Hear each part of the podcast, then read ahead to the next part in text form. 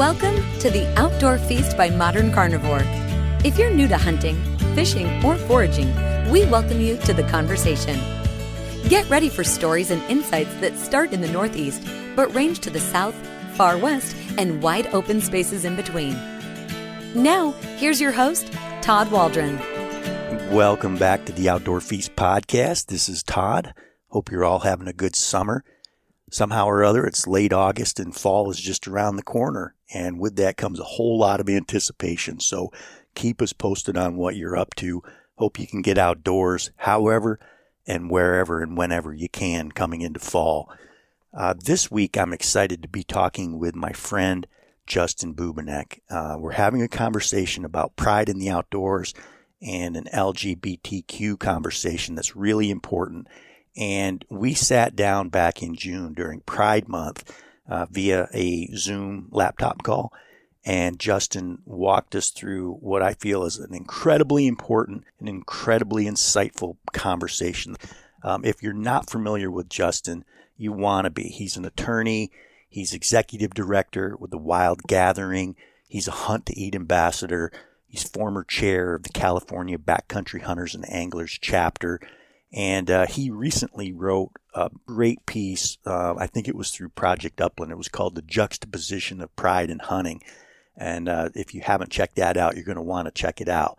Uh, Justin grew up in Oregon in a hunting and fishing family. He studied law and public relations. He was a legal fellow through the Clinton Climate Initiative, through the Clinton Foundation at one point. And I'm so thrilled to have this conversation this week and to hear Justin's perspective about how allies and how friends can understand LGBTQ concerns and access in the outdoors and how we can build community and how we can support our friends, how we can be more inclusive. I just love this conversation. You know, Justin brings his perspective personally about how he grew up and just has a whole lot of advice for us in supporting our friends and building a broader, inclusive community for everybody. We touch on a great piece by Joshua Morris from Vermont. He wrote uh, Outside Online back in May a piece called A Queer Hunter Reflects on Coming Out. And we used that piece that Joshua wrote as kind of a conversation piece to talk about Justin's experience and just offering some advice. And so just thinking through things like the language that we use and how we use our pronouns and just like simple things like that. And so I think that this conversation with Justin, it's a candid conversation. He's very open, and uh, I'm appreciative of his advice, and I hope you can learn something from it. I sure did, and uh, I'm excited to bring it to you this week. If you haven't checked out ModCarn's website this week, check out Jamie Carlson's recipe for chicken of the woods tacos. It's pretty cool. Who doesn't love chicken of the woods tacos? So he's always throwing down some great recipes on the ModCarn site. And uh, visit Hunting Camp Live if you haven't. Mark's doing some great stuff, and he's got some exciting content coming down the line on upland hunting. And so you're going to want to check that out. So thanks for joining us this week with this podcast. Let us know what you think. And I appreciate all the great work and leadership that my friend Justin Bubenek is doing to build broader, inclusive outdoor communities. Uh, so thank you, Justin. And here goes. Thanks for listening. Justin Bubenek, welcome to the Outdoor Feast podcast. How are you today? Hey, Todd. I'm doing great. Thank you so much for having me. Excited to be here. I'm excited to catch up. Um, I think the last time we really had a chance to chat maybe was, I don't know, Pheasant Fest, and that was three months ago, and that feels like it could have been a few years ago with current events and everything. But how you been? Life's been pretty painful on a lot of different levels for so many people over the last several weeks. Um, how are things with you and your friends, and how are you coping? You know, I, I have no reason to complain. Definitely in isolation out here in Denver, Colorado um, working from home, but I am employed and still able to get outside and pursue my passions. So I consider myself very thankful and privileged at this point. I know that there are plenty of people in this country and elsewhere that have it a lot rougher, but hold my own and uh, happy to still be able to be a part of society and uh, still contributing in one way or another, even if it has to be virtually now, more or less. Feels so similarly. We're in New York and we've been on a a couple of months between COVID and and then you know the death of George Floyd and the situation with Chris Cooper down in New York and all the all the pain that that's caused with racism and and the backlash with all that. But you know we're we're up in the mountains and we've been able to maintain our health. You know we're healthy we're working and um, you know i feel pretty fortunate compared to so many other of my friends right now. Uh, life is not bad for us at all. So you've been involved with a couple of like is it virtual like learn to hunt workshops like through colorado fish and wildlife? Have you been working on that? Yeah yeah. So i've been uh, hosting i haven't been hosting but colorado parks and wildlife has been hosting a series called learn to hunt um, over the past. I think this is now week number five or six that we've done it. And myself, Courtney Nicholson, um, and a few others have all been participating in those. I'm coming in it as the Colorado and big game noob perspective. Uh, I don't have quite as much to add as some of these people that have been big game hunting and in Colorado for years, but I'm happy to pose the questions and uh, share with people some of my perspectives as a new big game and Colorado hunter. And then uh, I've also been doing some workshops around fly fishing. I hosted a it was a uh, workshop with a group called Wild Diversity out of Portland, Oregon, that was focused on uh, minority groups specifically, people of color, LGBTQ plus, and um, people of all backgrounds. And I did kind of an intro slash survey of fly fishing and been doing some fly tying nights and stuff like that. So have been really, really, really encouraged by the amount of community and mentoring still that has been going on um, in the outdoor space, despite us being somewhat locked inside and restricted from being able to share these things firsthand with the people face to face. I love the fact, you know, like it's with your with the the workshops that you're doing on the hunting. Like I just had a conversation with uh, another friend about this yesterday, but I think coming at that from kind of a new perspective, um, I think the people that are attending those workshops really benefit so much from that because I think they can relate like, okay, I share those same questions or yeah, this, you know, Justin gets me. Like, you know what I mean? So there's, there's that aspect of it that's, I think, so important and so valuable. And there is something to be said, I'd say, about like having particular expertise in one area of the outdoors. Like, I think that I'm have a pretty good handle on most things fly fishing, but I still feel like I'm a constant learner. But at the same time, still being able to be vulnerable and put yourself out there as a noob or a beginner in a space such as like for me big game hunting i feel like is really important in our space and to make sure that people understand you know you don't have to be a pro at everything or anything to be able to be reaching out. And the fact is it's like i'm happy to teach workshops and mentor people in some areas and then at the same time i'm happy to take the back seat and sit there and listen and learn in others. And i think that's something to important to grasp and understand. It, is, you know, and, you know, we're always trying new things. I've been trying to do some fly tying this year and I've, I've never done that. And that's been an exciting venture and had a lot of people that have supported that. It's been good. Um, so you and I have never really had a chance to talk about your outdoor journey, you know, how you got started with all of them, you know, so tell us a little bit about yourself and what you do. You're executive director for the Wild Gathering, right? You're a hunt eat ambassador and you're a conservationist. And so tell us a little bit about yourself and how you came to your outdoor journey. Sure. Yeah. So, in addition to those things that you mentioned, I'd be remiss to not mention that by day, I am an attorney at a law firm here in Denver. So, I do real estate law really have been doing a lot of concentration on conservation easements and public land protections and opening up more access as well, um, in addition to lining the pockets of corporate executives and the like. But I grew up outside of Portland, Oregon, in a town called Happy Valley. I was fortunate enough to be brought up in a outdoor family. My father, grandfathers, they hunted, they fished, they fly fished, they went mushrooming. Um, they spent as much time as they could outdoors. And I was brought into that family and I was raised to love the outdoors, to have a respect for the outdoors. and to use the outdoors both as a resource for personal fulfillment as well as putting food on the table. And I think that I'm especially privileged to have grown up in that sort of household. I don't know how I would have came into it otherwise. I know that most of my friends, they didn't really hunt or fish growing up, but um, I would usually, I think that my first fly fishing experience was at the age of around eight or nine. Um, my family would backpack annually up into a lake in the Cascades of Oregon that actually my great grandfather grew up backpacking into when it was around a 50 mile hike 30 uh, it was at least a 30 mile hike i should say. And he'd go up there for like a few weeks smoke trout and then backpack back out with those to uh, sustain his family for some period of time. And by the time that I was a toddler, it was down to a three mile hike. Yet I definitely still found reason to complain about that three mile hike. It was mostly uphill. Luckily, my dad would carry our raft for me and everything. So I, I'd end up with a pretty light pack.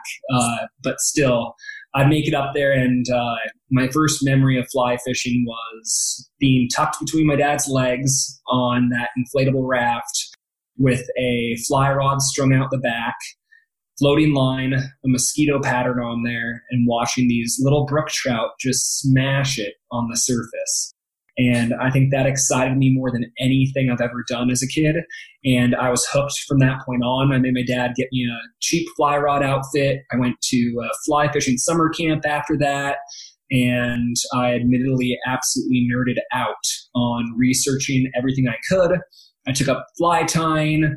I was entering like the Oregon State Fair as a kid for fly tying and the youth competition and all that. And so that was a pursuit that I continued on through. And then another pursuit my family absolutely loved was bird hunting. So we did a lot of waterfowl hunting outside of Portland, as well as pheasant and quail hunting as well. So those were kind of my main pursuits as a child. And I'd say that that was something that stuck with me for most of my life obviously, as I mentioned, I really kind of did it in isolation other than my family. Once I went to college, not many of my friends really pursued those kind of sports. And that was just something I went out and did alone. And more recently, I've been able to find this community and been able to go out much more and get more people into these sports, find some level of confidence in myself to be able to teach these things. And uh, yeah, generally, I find that I'm getting much more enjoyment out of seeing other people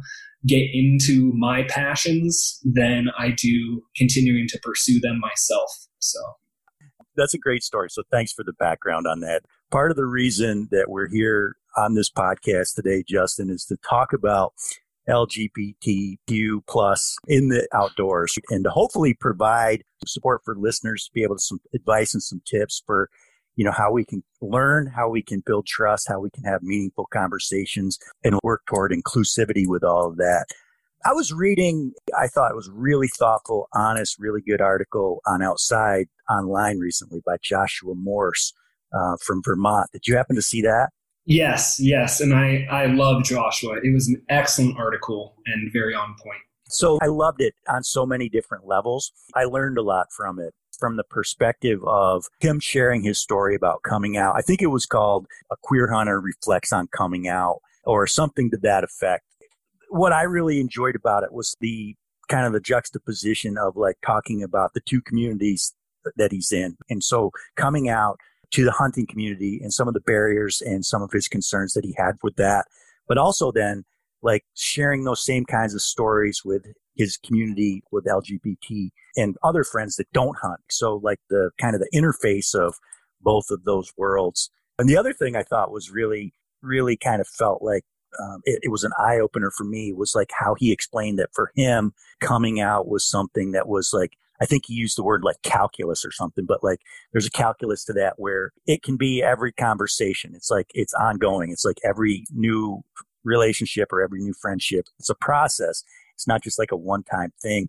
What what are your perspectives on all of that? Joshua nailed it, and uh, it was so serendipitous that Jess Johnson, who I know you know as well, actually ended up connecting Joshua and I while he was drafting the article and everything like that. And it was just so funny how we came at our journey from two completely different places. He was a new hunter and was just getting immersed into it. And I was someone that grew up immersed into it, knowing what the stereotypes and having kind of a picture of what the hunting community thought of the LGBT community. And I mean, echoing his thoughts, for me, I mean, I really view me being a gay man as such a, it's an integral part of who I am but it's just a small piece of who I am. And one of my constant concerns is that individuals will see me as a gay man and immediately connect the stereotypes that they may hold towards the gay community to me and start uh, placing judgment upon me for those. Um, so that's something that's a constant battle in my own head. And as Joshua put it, it really is a calculus in thinking about whether or not I am going to tell an individual whether or not I am gay because the truth is I'm able to hide behind my privilege as a white cis male that doesn't necessarily present stereotypical gay, I guess, characteristics that people would usually identify with the gay community. So if I'm ever in a place or a hostile environment where either I hear a negative connotation around the LGBTQ culture or community or any other kind of potentially bigoted language or um, emotions, I'm able to play it off and just keep my identity concealed. That I know is not a possibility for so many different um, underrepresented groups, whether it be LGBTQ, racial, or otherwise. I'm able to conceal that. And so it is a battle with me. I have to come out affirmatively and say that I am a gay man if I want to be recognized as one. And more often than not, there isn't a need to be recognized as one. So I don't find the reason to say anything to casual acquaintances or anything mm-hmm. like that. But the fact is, more often than not, as I get to know people, they'll ask, Oh, do you have a girlfriend? Do you have a wife? And whatnot. And immediately I'm then faced with the decision whether or not I just say no, I don't, and just go along with it and keep on letting them think that I'm a straight man, or having to almost correct them and let them know, well, no, I don't have a girlfriend or a wife, but also I never will because I am interested in the same sex instead. Mm-hmm and it's a very awkward conversation to have and it's i mean it's on, it's taken me up until the past couple of years to finally be able to kind of get over that hurdle and be able to stand up for myself and for who I am and to be able to make that affirmative like confirmation no like I'm not a straight man. I am a gay man. And understanding that people may take that as potentially an affront or a confrontational kind of aspect and just trying to be as delicate as I possibly can about it without offending or without making a person feel guilty for their statements. Because fact is, I mean, the LGBTQ population is supposedly self identifying at least around 5% of the American population, which rounds out to around 15 million Americans. So we are definitely still in the minority. So, I mean, simple things like just making statements or asking questions as to whether or not I have a partner or a spouse or a significant other, as opposed to genderfying it or gender, yeah, genderfying it, mm-hmm. uh, genderizing it. Um, maybe the proper way of putting it, but just trying to make gender neutral statements can go a long way for comfort. Um, and it really speaks to kind of what Joshua was saying as well as the kind of repeated statements that I've been trying to get to. And also going to the point about the LGBTQ community and their acceptance of people like myself and Joshua as hunters. I mean, that was something that for a long time was a long and difficult struggle for me. I came out to some of my friends in my uh, sophomore year of college, and that was about 10 years ago now. And um, from there on, I kind of just kept myself and really did not have any LGBTQ plus friends whatsoever. I went to the LGBTQ center at NC State, um, North Carolina State, where I went to undergrad. And when I looked inside, I didn't see anybody that looked like me, that acted like me, that did the same things as me. And I didn't feel like I had a space there. And it was something that I think brought some negative feelings in myself towards the LGBTQ community that I see in other people like myself that are gay men that enjoy the outdoors that may not necessarily identify with some of the more quote unquote radical positions of the LGBTQ plus community. But the fact is, through social media and through events like um, the one that I participated in last year with Hunt to Eat called the LGBT Outdoor Summit, where I did a workshop on hunting for acceptance that really touched on exactly what Joshua wrote about and like the two competing thoughts and needs for belonging inside of each community. I think that being able to get exposed to that and see that there are other people like me out there has just given me that much more encouragement to be more vocal and to be more comfortable in myself because I understand that I am in a unique place where I'm able to use my voice and be able to get it out there and share my stories, even though it is just one voice and one story. And I know that each are drastically different. I think that seeing that some of this is resonating in people like me and that my story could be touching even one person is enough to give me the energy and the courage to really speak out and speak up yeah, you just said so many things there, Justin, and, and, so many like so many important things, and it's great. And I want to continue on with providing some some conversation around terminology and gender neutral terminology. And there's there's a lot of terminology out there, and like I can say for me, I'm always trying to learn so that I can support my friends, you know, so that I can have more meaningful conversations so that you can build toward inclusivity. And so let's let's continue on that conversation. First, I think it's an interesting point that you made about you're in a position where you have to make a, a decision in that conversation that you're having with people about do I tell them or not tell them, you know, and and so you're constantly filtering through that and figuring out how you're going to react to it. I was talking to my friend David Chang about brown folks fishing last week and mm-hmm. and like we were talking about barriers for people of color that get out in the outdoors and so like basically what he said is there's you know there's like nobody that's holding a big sign out there that says you're not welcome but there's nuances and subtleties and there's like there's discrimination that's like undertones to that you know do you get that your friends get that? Are there ways that that's manifested where sharing some of those examples could help listeners understand where they're maybe even not intentionally, but they're just like closing the door for and creating barriers that shouldn't be there?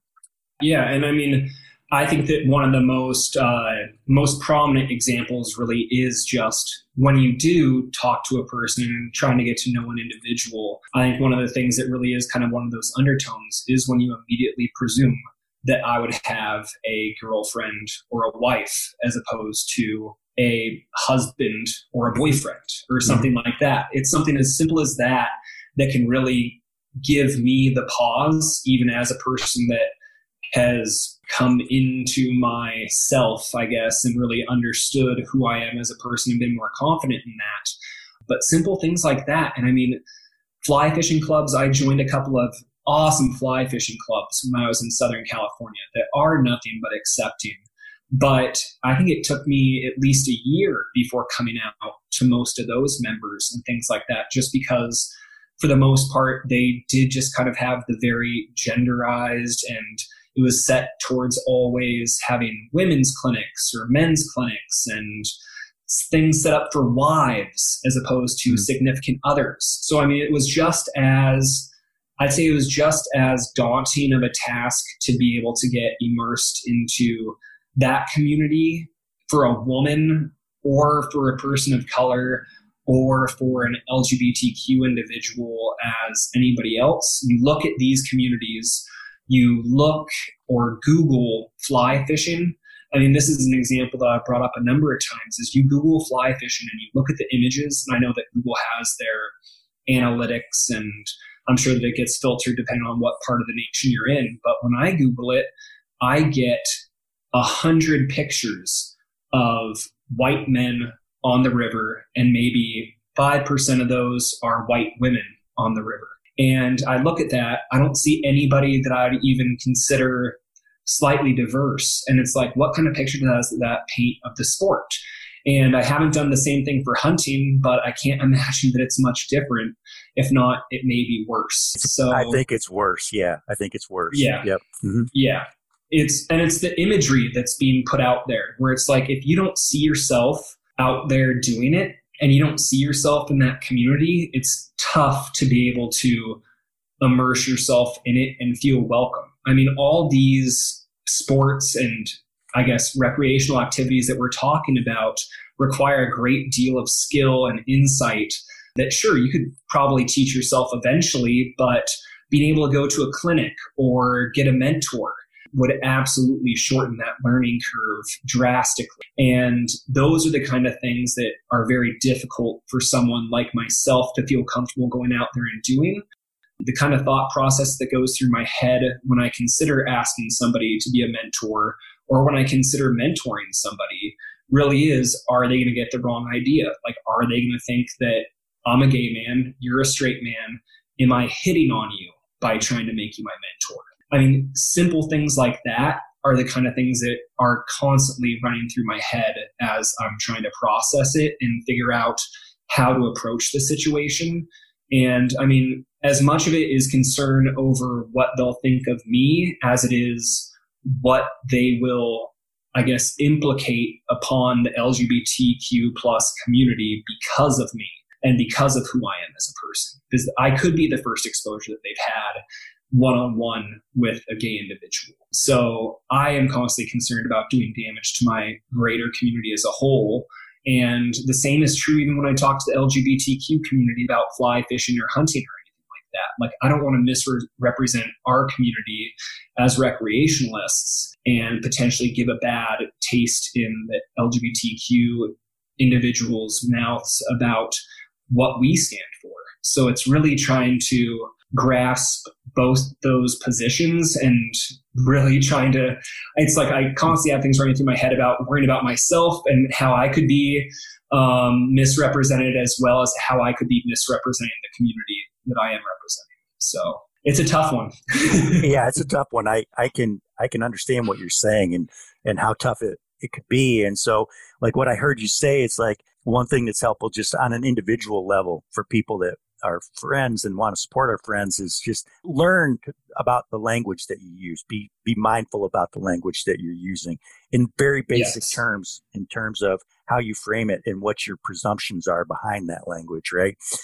From yeah. a gender standpoint or sexuality standpoint, and then you know the importance of visualization and community in terms of like you hit on a really good point that I think is just critical, and that's if if I can't see myself out there, if I don't see like a mirror of myself out there through the visuals, through what I'm seeing in social media, what I'm seeing portrayed, then it's going to create a barrier for me to want to get out there or just know how to get out there. So like having access to community that's like me that I can feel safe with, that I can, I think they relate to me is really helpful. And then it's like, I could totally get what you're saying about the, the balancing act between yourself and then how you're talking about the community and what you're representing.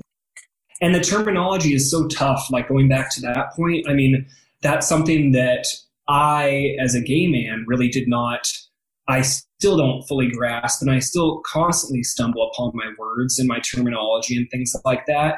And I think that it's important to note both for both communities, for any community, that you need to be understanding that people are going to make mistakes, but they're going to be trying. And the fact that they're trying should mean something and you shouldn't be hesitant to correct them but the way in which you actually go about it is very important and it can have a long lasting effect on whether or not you'd be building an advocate or an adversary for that community. And i mean for me going to the lgbtq outdoor summit last year i was confronted the first day with somebody asking me what my pronouns are. And that's something that I had never heard of, I'd never presented, and I'd never thought that I needed to present my pronouns. I thought it is clear that I'm a guy, and that's about it. And learning more about people's use of pronouns and how they use them and the different pronouns that are out there. I mean, there are many people that identify themselves as the singular they. And I think that is something that seems strange in the English language at times, but when you actually look into it, it's something that's perfectly acceptable and works very well with syntax and should be something that is more commonly used because it's easier than writing he slash she or something like that when you're trying to refer to a number of people. In the same realm, I heard people starting to use the word queer in a positive sense and identify themselves as queer. And that is not something that I was accustomed to because growing up in a household that again was a very loving, caring household, they did use negative connotations for the gay community like fag, queer, or just use gay in a negative sense mm-hmm. and use it as a more or less a verb or a adjective for lesser than. And that's something that really shaped me as a person and my thought process that has been hard to unwind. So I think that even though you may not mean harm in using some of those words in the particular way that people use them, I think it's still important to recognize that there are individuals that will be sensitive to that. And even though they may not show offense at the time, um, that's something that ends up shaping who they are and how they react. Totally. And, and I started seeing more pronouns on Twitter, for instance, about I don't know a year or two ago. It, you know, and and at first I didn't really grasp what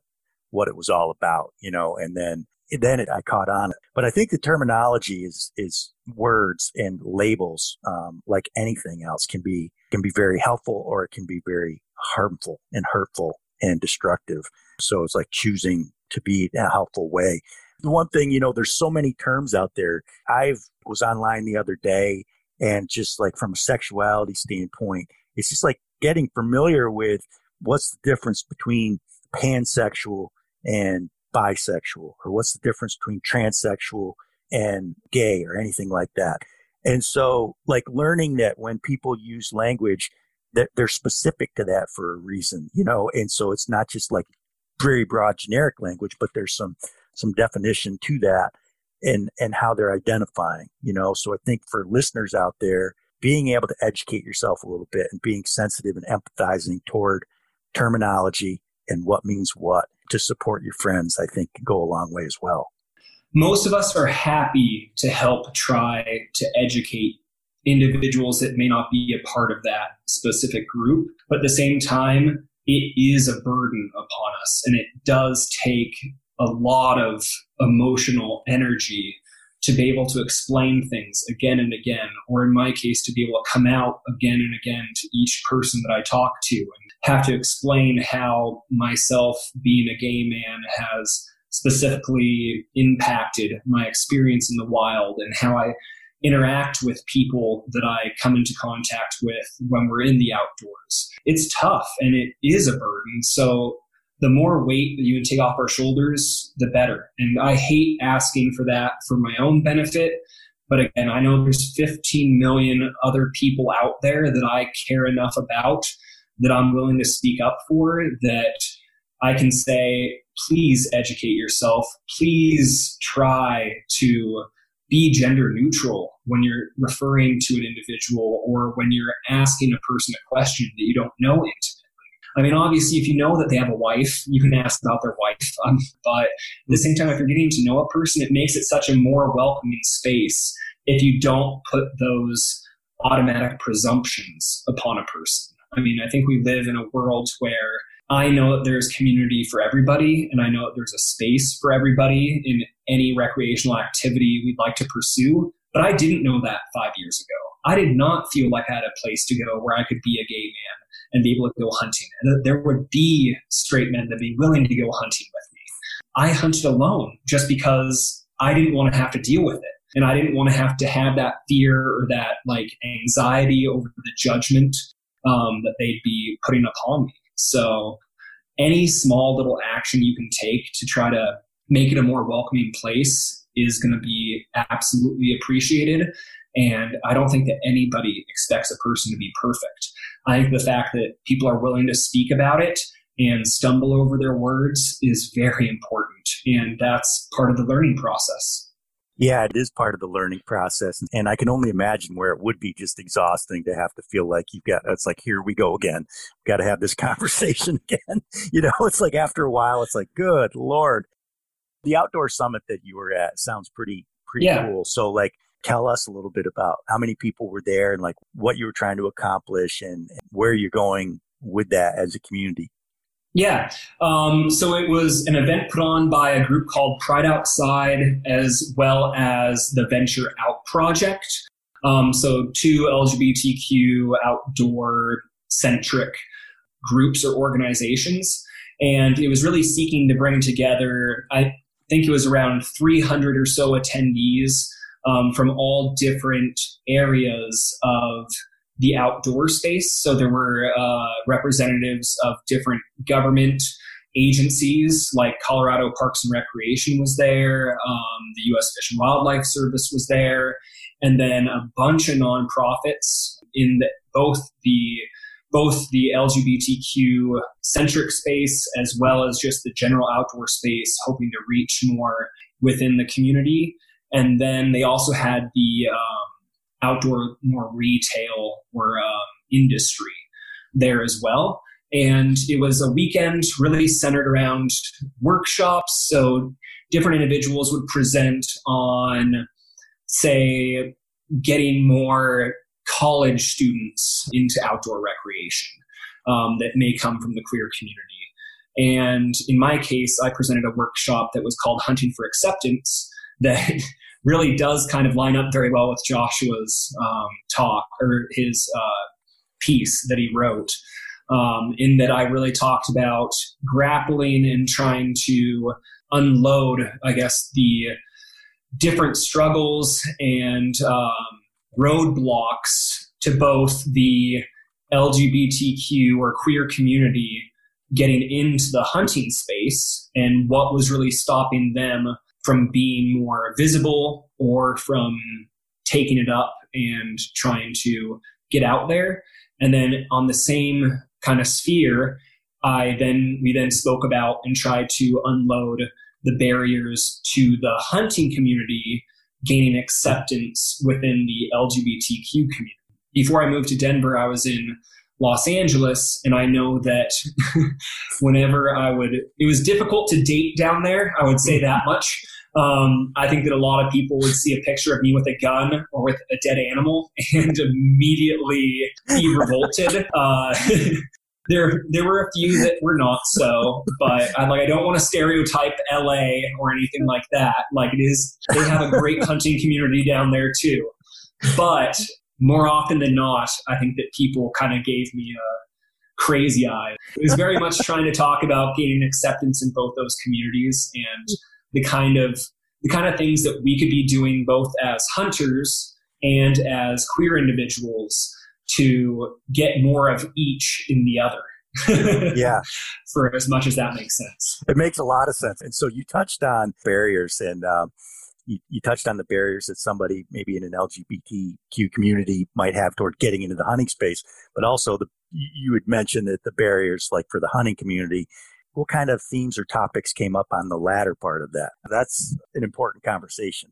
Oh yeah, yeah, and I think that I think the number one is the hyper ultra masculinity um, that can be put forth by some social media personalities within the hunting community mm-hmm. that have a very wide following.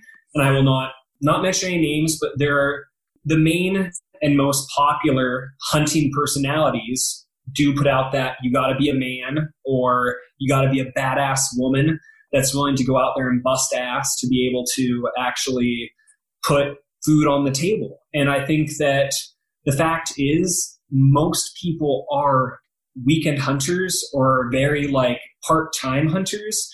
And I think that can be very intimidating for a person to see that and to have to come in there like, well, I, it's all or nothing. And then especially from the LGBTQ plus community, seeing that hypermasculinity can be very off-putting and often raise some fear um, because more often than not, and again, this is just my voice and my own personal experience, but the individuals that are usually opposed or have a certain hatred towards the queer community usually are those hyper masculine individuals. So the number, and I'd say, I mean, that's the thing, it's tough because there's just not a number of individuals that have that wide breadth of reach within the hunting community that really do have, I guess, I don't want to say you need to have a soft, gentle voice or anything like that, but it's like the concentration on being a man and I guess enduring the suck.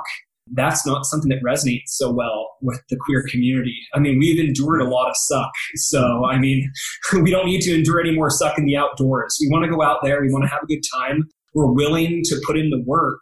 But at the same time, we need to have a, I guess, welcoming mat that shows that no, we don't need to be epitomizing what it means to be a man in order to be able to be in this community and feel like we're a part of it. So obviously that should resonate with women as well and otherwise. I agree 100%. Looking at what the average hunter or angler, why they're getting out, how often they're getting out in terms of like just driving that bro culture. We all know it. And it's just like, you know, in terms of like how we're going to get people outdoors, it's just not, it's not going to help, you know? Yep. So I'm glad you brought that up. What else do you want to talk about? This is Pride Month. We're in June here when we're recording this. Um, anything cool going on with Pride Month, like in Denver? I know that we're supposed to have uh, like a virtual Pride parade or like a drive-through Pride parade here in Denver this month. Um, I think that it's usually around Father's Day, but I hmm. haven't gotten much more information on that. Um, I know that something that I've been very encouraged by with the LGBTQ plus community, both here in Denver and elsewhere, has really been the gathering of support behind these protests um, that are going on right now with Black Lives Matter and everything else. So I think that as much of pride and supporting the queer community is important. I think that seeing that pride behind the queer community and getting behind those other people that are misrepresented has been just as big of a showing of pride. So that's been something that's been hugely heartening. But at the same time, I don't want to lose sight of the fact that we still have a long ways to go um, with the queer community. I mean, something that definitely impacted my more recent years has been my travels. I was with the Clinton Foundation after I finished law school for a year, and I got the opportunity to travel and do work in a lot of Caribbean countries. And in places like Jamaica, I mean, there are still anti buggery laws enacted that literally people can be killed for being gay. And if they aren't killed under the law, they'll be killed by posses that form just because of public opinion. And in the US, I mean, there's only nine states. I think the last count is nine states that have actually enacted laws that will not recognize the more or less homophobic defense, but it's pretty much the gay defense where an individual either feels as if a gay man comes on to him, they could be justified in actually committing violence against that person. And that can be a defense that's brought in court from, again, I don't have the most recent numbers, but the last I saw, it should be around 41 states that defense is still permitted. Um, and that's just unacceptable to me. I mean, it's like, it, the fact is, it's like if I have to be fearful, most gay men will not hit on another person if they don't know that they are a part of their community. But at the same time, having that in the back of your head where if you do hit on the wrong person, if you do comment, wow, you look really nice today, and then you get punched in the face and that can be justified, um, it's not exactly the most heartening thing to think about. And I mean, I, I won't go into much on the non binary or transgender side of things just because that's a uh, area that I'm not as well versed in or feel comfortable speaking for them too much on. But I know that that community definitely feels very underrepresented and that there's um, a long way to go as far as enacting protections under law to make sure that they aren't um, victimized. 41 states, holy smokes. I, I didn't know that. That's just, you just shake your head and I can't even, I don't know what to say about that. That's just nuts. It just needs to be fixed. Um, yeah. It's something that, again, like kind of goes to that bigger picture when I think about things and like what kind of shaped me growing up is that knowing that there are people out there that hate me for who I am, that sincerely hate me and would like me off this earth for being a gay man, and that's all that they're able to see about me, it hurts. Like, I mean, and I mean, I'd love to be able to change all those people's minds and let them see who I am wholeheartedly and that I am a good person outside of this, whether or not it may be a sin under their religion. But um, I don't know. I don't know if we can ever get there, but I'll keep on fighting to. yeah, I'm glad you shared that. Thank you for sharing that. But I want to talk a little bit about the wild gathering and some of the plans that you may have and some of the work that you may have. But I don't want to like fast track this conversation or skip anything that you wanted to talk about that maybe I haven't asked just about in terms of LGBT. Anything else you want to cover on that before we talk about the cool stuff with Wild Gathering? You know, I think that we had a really good talk about it. I mean, I think that, again, I just want to go back on the point that just be willing to have a conversation with people, be open minded. I think that a lot of times we, as a queer individual, I know that I'm not always going to be able to go out with other people that represent themselves as LGBTQ plus, but that's not necessarily important. Just knowing that people like me will have a safe place to go where they aren't going to be ostracized for their who they are is important. And again, just a call out to both individuals and the industry to really try to work on uh, being gender neutral as much as possible. Yeah, I can. I'm glad you brought that up. Thank you. I appreciate that. And, and oh, I know what I was going to ask you too was like, are there any particular communities out there in social media that you feel are really doing a great job with inclusivity and getting people outdoors and feeling welcome, putting that welcome yeah. out that you're talking about. Yeah, and I mean, I again, this isn't necessarily the queer community, but brown folks fishing obviously is probably one of my favorites. Actually, um, just for wholeheartedly trying to get more diversity into the outdoors. Confluence Collective is another great one uh, from the fly fishing space, and then there are a few different groups that are pretty new um, to the social media space. I'm happy to share offline, but I, they're still getting kind of started up and going. There aren't too many in the hunting space or anything like that yet um, that I feel comfortable throwing out there. But um, they're there and they're coming, so uh, be on the lookout. There's there's a lot of work to be done. You know, I, I love brown folks fishing, and I reached out to Tracy Wen Chung probably, well, it was probably last winter sometime, and uh, I I saw her um, I think I saw her name through it was an outside magazine, kind of like here's here's 15 or 20 leaders that are just crushing it out there that you need to know about. And um, you know, I'm so thankful for the work they're doing. They're a great community, and they're just really setting the bar and doing things right. Uh, it's it's it's good stuff. So let's talk then a little bit about the wild gathering and and hunt to eat and uh, you know so you're the executive director for Wild Gathering. Is that right? Yes, volunteer That's, executive director. I okay, well, you, yeah, exactly. So I do on my spare time. okay, so tell us a little bit for listeners that aren't familiar with the Wild Gathering. Uh, tell us a little sure. bit about what it is and sure. what you hope to do with it. Yeah, so uh, it was started actually a few years back uh, by Monty Patelis, who is the owner of Hunt to Eat, the clothing company that I'm sure many of your listeners are accustomed with.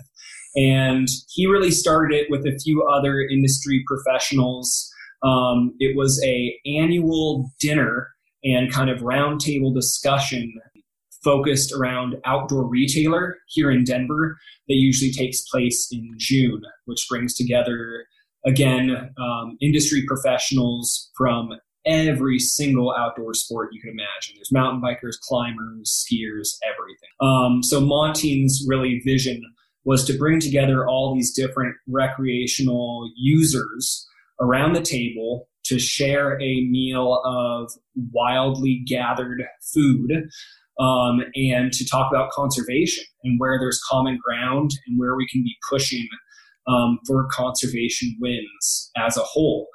Because I feel like so often the hunting community or the fishing community is left out of some of those conversations on the quote unquote non consumptive recreational side. Mountain bikers are often uh, either uncomfortable or hesitant to associate with hunters. And we really wanted to try, or he really wanted to try to reshape that conversation and to bring everybody to the table because obviously a unified voice of a million will be much more powerful than a bunch of individual voices coming at them. Uh, so they did that for two years or so in a row, kind of with that same model. And then this past year, I worked with Montine and my prior law firm in Los Angeles to get the Wild Gathering officially recognized as a 501c3. Um, since then, it's really just been in kind of new startup stages, getting websites going, getting a board of directors, and things like that, but informing our mission and our upcoming objectives um, of course, we were excited to host another dinner at Outdoor Retailer this year, but Outdoor Retailer has been canceled um, due to COVID. So we are now going at it from a virtual wild gathering front. And personally, as executive director, I've been really trying to lean towards the equity and inclusion side of things. Uh, but we have a great talk lined up with uh, Jenna Rozelle and Courtney Nicholson that I'll be talking about foraging. And then I'm hoping to put together a panel on equity and inclusion and some of the efforts that we can be going to both as a conservation community and then just from the outdoor industry side as well, and how it can really be more inclusive um, both in wildlife conservation, public lands, which I know is a very controversial term. So I'm hoping to get uh, a bunch of indigenous individuals uh, represented there as well, because that's been a conversation that I feel like they've been left out of. Uh, so in whole, that's kind of our plan for the next month. But then moving forward, and as hopefully restrictions lift, we hope to be uh, rolling out a number of different small gatherings. Um, throughout the country um, in different areas. And again, it'll be really connected to where our community is. But there'll be skills building, there'll be workshops, there'll be dinners and things like that in individual and smaller spaces. And then hopefully, still um, next year, we may be able to host that in person, larger um, wild gathering event that hopefully will be expanded from just a dinner into a whole series of panels. Um, hosted throughout the evenings during outdoor retailer. And uh, I mean, more or less, it's still sticking by that kind of initial startup uh, mentality that Montine and the other founders had in really trying to just build community around conservation and trying to bring more people to the table, trying to amplify new voices and more diverse voices, but then kind of the uh, I guess the underlying objective of my own is really trying to reshape what it means to be a hunter, what it means to be an angler, and what it means to be a conservationist and a part of this community. Um, since those really are my particular specialties and where I view myself as part of it. You know, the aspect of bringing together people around food to have conversations and to build community outside of our traditional communities within hunters and angler groups. And then it's so important to to find those commonalities because uh, as we've seen over the last several years, the way the political fabric's been and the controversies around our public lands, no one group is going to do it on their own. And as hunters and anglers, as our numbers are declining, you know, we need to maintain our relevancy. We have this great history. We have this great legacy. We support conservation in so many ways through funding and getting out there and doing habitat work and, and hunting. Um, but to be able to maintain that relevancy, we need to reach out with an olive branch. And just as much as like some mountain biking groups or maybe hiking groups might be kind of leery to reach out to hunters and anglers, sometimes as hunters and anglers, we like to stay within our own tribes as well. You know, we're like, hey, we're the ones driving the North American conservation model. And so we celebrate those victories, uh, but we also could benefit from just just remembering that as leaders, we have an opportunity to build community outside of just our, our particular user group. So we can use that opportunity and it will benefit everybody or we can lose that opportunity. And so what I see this is, this is an opportunity that's being used and embraced and I see good things ahead with it. One more question, then we can wrap up. We were talking about Joshua Morrison and uh, and Jess Johnson, right? So you know, in that that piece that Joshua wrote, uh, he wrote about Jess coming to from Wyoming to Vermont for that whole backcountry hunters and anglers pint night. You recently did you hunt with Jess, or was it a fishing trip or something? Like several months ago, I think I saw you. We were in Wyoming, and or maybe it was more recent than that. But what were you and Jess up to outdoors? Yeah, so uh, I met Jess Johnson at the last BHA rendezvous, and we've been connected ever since. So I ended up flying out to Wyoming over my winter break. So I spent about a week there. Um, she put me up at her place in Lander, and we did. We went out hunting for rabbits unsuccessfully. We went out fly fishing for trout, and I taught her how to use a tenkara rod, which was absolutely awesome. Uh, and I hooked a couple fish and lost them. So I guess I can call that unsuccessful as well. Uh, but for the most part, we cooked an absolutely incredible meal for about 10 of our close friends in the area um, that I think ranged from I brought out some duck. I just flew out from, I was in Oregon with family and I got to shoot a few limits of ducks. So I brought those over with us rendered down the fat. Um, we drank that like liquid gold. And I think that I also brought maybe, I think it was mostly just duck, but she had moose. She had uh, some of her Dall sheep from the hunt up in uh, Alaska that she brought. And uh, we kind of just went absolutely crazy cooking all different kinds of random dishes. I think I did like roast smoked duck. I did duck breast. I did I did some sort of tartar. I just can't remember what kind. We had a full list of pretty much menu items that was just exposing these people in Lander that sure they probably eaten wild game before, but it really was a wild feast for lack of a uh, better word. That was probably one of the best nights. But then uh, from there, we just kind of explored and just enjoyed the great outdoors and uh, discuss some of the tough things facing our community and where we can do better. And uh, having an advocate like Jess on my side and there to voice support in that community has been so heartening and so encouraging and just definitely increases the any courage that I was lacking, I'd say previously. So people like Jess are um, there can't be enough of them. That's for darn sure. I admire her so much on so many levels for the, I mean, she does amazing work and she's such a cool person. And, uh, that sounds like so much fun. That's great. It was a blast. Yeah. So what do you think wrapping up? Um, any, any thoughts, anything we didn't touch on, anything you're looking forward to, how people can find you, anything like that? Sure. So Wild Gathering is online. We have a very bare website, but you can sign up for our newsletter and more information. It's thewildgathering.org. Pretty darn easy. We're also on Instagram and Facebook. You just search and it'll pop up. I am currently on Instagram at Justin Bubenik. There you will find a variety of adorable puppy pictures, uh, fly fishing pictures, hunting pictures, and propaganda about any workshops or upcoming things uh, that I may be doing, mostly just trying to put a smile on people's faces. Don't take anything I post too seriously. Um, I do get into some deeper conversations every once in a while, but it really is put out there with a big and open heart. And uh, I always welcome conversations with individuals looking to learn more, more about me and my path and uh, how I really got to a place where I feel like I have a sense of belonging in uh, both the LGBTQ and the hunting and fishing community.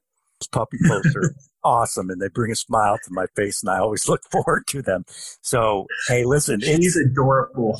yeah, I know, big time, uh, big time. So, okay, it's a pleasure having you on the podcast, Justin. Thank you so much for joining us. Thank you for being a voice um, I'm going to just say to people out there, just to reiterate, just put your welcome mats out, folks. And, and, you know, like we talk about inclusivity and like there's so much, like we started this conversation within the, I think within the framework of all the pain and all the divisiveness and, and all the backlash that's come out of the George Floyd murder and just like the bigger picture of things, like of just, um, how, how stressful it's been for life for people. Um, but like, I think that in terms of, um, build, finding some inclusivity, like finding some, some commonality in the outdoors as a way to bring people together and, and opening your arms and opening your hearts to be able to invite people to come out and hunt and fish with you and to share your knowledge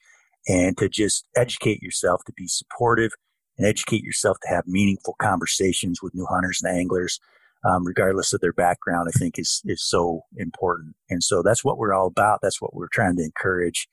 And, um, I really appreciate catching up. It's been awesome. It's been great talking, Todd. Thank you so much for having me. I appreciate the opportunity. Thanks for listening to the Outdoor Feast podcast. You can check out our other podcast and more at modcarn.com.